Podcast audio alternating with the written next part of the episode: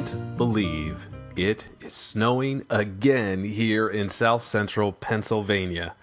Oh man, this is twice before Christmas. And if I'm sorry to all of you who are out there missing summer right now, I love the wintertime. Especially when it looks like the way it does out the window of my home office in Lancaster, Pennsylvania right now. And the coolest thing about this is we weren't expecting it. So, how are you? It is Friday. My name is Dave. Welcome to Creatively Genuine, the podcast about writing a creative nonfiction novel. It is Friday, December the 15th, 2017. And today I want to touch on a specific scene in my book and share with you some of the techniques that I used to create this scene, and hopefully it will help you both as a creative nonfiction writer and if you happen to be somebody that's into genealogy, family history, this might help you um, figure some mysteries out, just like I did. And that's how I created chapter five. For those of you who are new to the book, let me share with you real quick what this book is all about. And it's a short summary. When I was at a funeral, a funeral for my dad's uh, mother, my grandmother, my father pulled me aside and said, Now you need to know the person that we buried today, she was not my actual mother. Totally blown away, right? You just found out that this grandmother that you have come to know and love for 33 years actually was not your real grandmother. My dad tells me a wild story that in the 1950s, when he was an infant, uh, he had been abducted, abducted by his own father, his father had had an affair with a teenage girl. They broke up. He took the baby, took the baby back to his wife, and they raised him without telling him the truth for more than 20 years. And then they kept the secret from me and my siblings. That is until uh, my paternal grandmother passed away in 2012. I lost an, I launched an investigation. What happened in the mid 1950s? What were the circumstances around uh, my grandfather stealing a baby away from his teenage mistress? What happened to that girl? Where did she go? Could I reunite my father with his actual birth mother nearly 60 years after she lost him? So that's what this book is about. It's called For Him I Sing. Uh, the title is a working title. It's taken from an early Walt Whitman poem about fathers and sons and about the past and the present. Chapter 5. This takes place in December 1942. So we're diving back into the story of Bud and Mary Catherine. Bud is my biological grandfather. Mary Catherine is the woman I thought was my grandmother, but turns out she was not.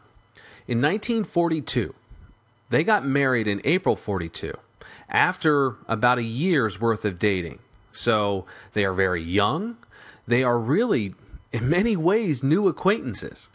And of course, as you can probably discern, it's 1942. The world is at war. The United States is at war. And there's patriotic fervor. Uh, a lot of people, a lot of men and women are rushing off to military service. That includes my grandfather. He joined the Marine Corps, and according to him, according to his own accounts, he had experienced um, death and, and war um, and seen uh, just just terrible bloodshed uh, during the early days of the Battle of Guadalcanal. Had a specific place he was, um, and he he claims to have been there. Part of his World War II story is that after that battle, he had come home, he had taken uh, home leave, came back to Cincinnati, went with Mary Catherine to see a showing of Holiday Inn, that uh, that really great uh, movie with Fred Astaire, Bing Crosby. Um, they were watching it in the movie theater, and it was then and there that my grandfather, uh, Bud, decided he was not going to go back to the Marine Corps. He was going to go AWOL, uh, forget about it, no way, no how. I am not going back to war. And of course, with the context, knowing that he had experienced combat and the horrors of combat, who honestly could blame anybody um, for having that fear? This is a legend. This is a story that was passed down on, you know, Saturday nights on the back deck as as people, my family, their neighbors are drinking beer and they're swapping stories. These kinds of stories, which then evolve into legends, this is how this stuff gets passed down. And how do I include these legends, which I'm not sure if they're true, into a creative nonfiction novel? Part of my investigation into where my dad's mother was, what happened to her, was I also wanted to know about the biographies of Bud and Mary Catherine. What created this context? What you know, what were their circumstances? What what were their biographies? I came to realize how little I actually knew about my own family and about my grandparents. And I, you know, part of my investigation was to look into the truth behind these legends. That was incredibly difficult. My grandfather passed away in 1993. Mary Catherine passed away in 2012. How do I confirm any of these accounts? Well, of course, I can interview family members, which I did, but none of them were there. None of them uh, were actually in this movie theater watching Holiday Inn. They heard the same stories that, that I had heard. Um, they were some of the ones who passed this story down. I needed to find a way to confirm what I was hearing. So, how did I do that? Well, I want to talk about three ways um, that I gathered information and then turned this into a scene in my creative nonfiction novel. One of the first things I did was anytime I hear a legend about this, I try to siphon off what could be a, a fact, a just cold, straight fact. And in this case, it's the movie Holiday Inn. Well, okay.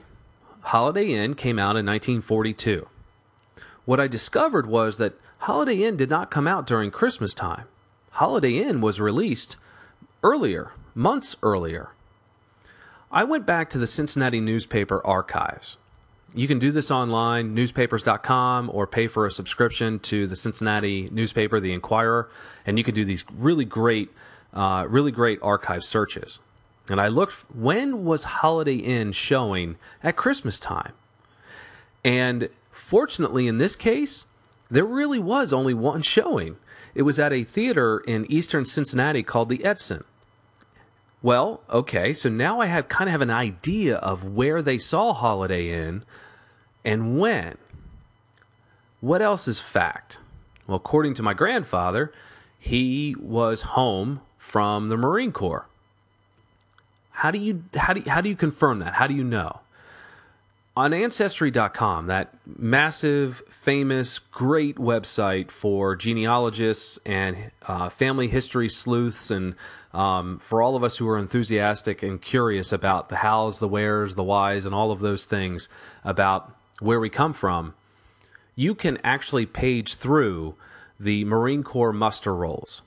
You can follow a family member service month to month, even day to day, find out where they were and what happened to them. What did they experience?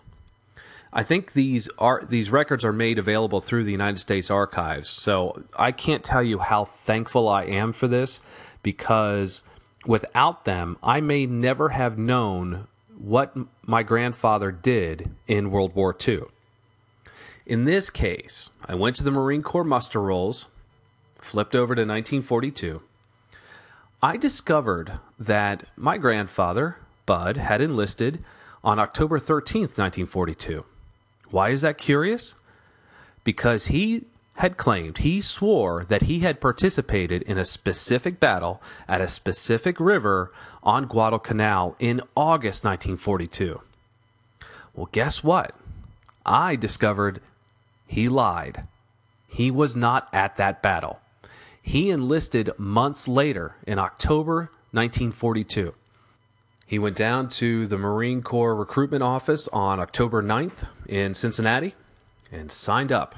And uh, by the 11th, there he was in Parris Island, South Carolina, joining the 13th Recruitment Battalion.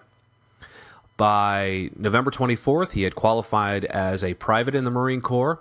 And then something interesting happens. And I've always thought this was really fascinating and very risky for the United States military, particularly the Marine Corps. You have just put these recruits through hell and trained them tore them down and built them back up and made them Marines. Give them that sort of hoorah enthusiasm. They're ready to go. And then you send them home.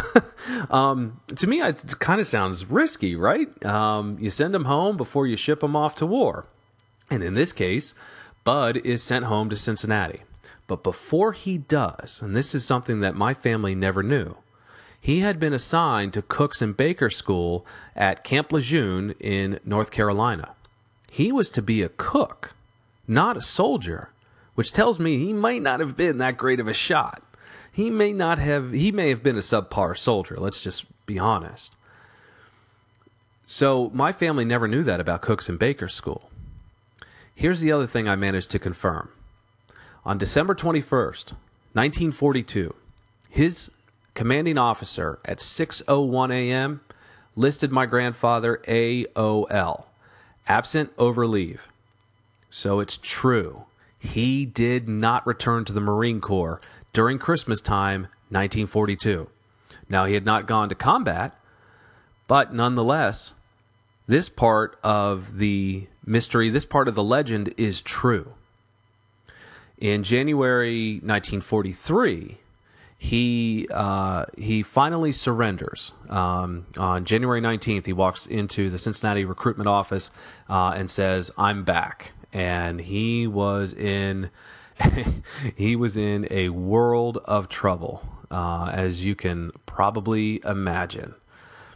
So, um, this is a decision I can tell you, and we're going to cover this later, that changes the trajectory of a couple of lives, including his own. He was due to go to Cook and Baker School, and instead, the Marine Corps assigns him to um, to an artillery unit and gets ready to ship out for the South Pacific. All right, so I've used the newspaper archives. I've gone to the muster rolls from World War II and managed to confirm that yes, there was a showing of Holiday Inn in Cincinnati in December 1942. That my grandfather went AWOL from the Marine Corps in December 1942. So, okay, there, there's enough here, I think, that I can reasonably say that this is a true story. Now, how do I write it? How do I present this to readers in a compelling fashion? I don't want to write this like a newspaper article. Straight journalism. That's not where I want to go with this. I to me, I'm not sure that makes for compelling reading. That's not the story I'm telling. I want to imagine what it must have been like from Bud's perspective sitting there in that movie theater watching Holiday Inn and deciding I'm not going back to the Marines. So, how do I do that? Well, I've been to movie theaters before. I've been to old movie theaters before. I know how it feels. I know the sound of the projector. I know how that cold white light that goes beaming through the darkness and sends images in black and white up on the movie screen. I know what that's like. I've watched Holiday Inn. I know what uh, the experience is like watching Fred Astaire dance and Bing Crosby sing and, and all the performances. Uh, I so I know that I can certainly relate to that. Um, I know fear. I imagine that there is some sense of trepidation on his part, or something motivated him to risk his safety, his freedom, um, and to basically desert the Marine Corps. Um, must it might have been fear. I imagine it was fear. My my grandfather's not one to admit fear, or wasn't one to admit fear, but there's something there. I know fear. I know trepidation. I know uh, that sense of I don't want to be separated from my wife. I worked a job that um, every now and then forced me to face uh, the the thing I probably fear the most, um, which is happens to be flying. And uh, I also know what it's like to look at my wife know that I have to travel for the next week or two and not want to. Well, he wasn't leaving for a week or two. He was going uh, possibly for years with the chance that he would never come back. Thousands of miles to places that he probably couldn't even pronounce. I, I can understand what that's like. I can relate to that. Now, how do I write the dialogue? I wasn't there. I don't know exactly what was said. What I've done is gone back to some old home movies. They've been put into digital form so I can watch them on my computer. They're not, we don't have many of them, but we have enough that I can watch and listen. Pay very close attention to his cadence. What are the words that he likes to say and use? Also, um, my my father my father is known to be somewhat of a carbon copy, a twin of his own dad. And so uh, the word is is that my dad speaks very much like his father did. So I pay attention to my dad as well because there are echoes of how Bud used to talk. The same goes for Mary Catherine. I study those same home movies um, and listen very closely to how she talks. And so I just use my imagination. What must it have been like? You know, I, am not writing a straight journalistic piece. This is uh, nonfiction that is creative. So I have to tap into my imagination and my heart and soul and say, what must it have? What what must have it been like? What you know, uh, if I had been there, what, what, what, what could have been said? What do I believe was said? And then convey it onto the page to the readers.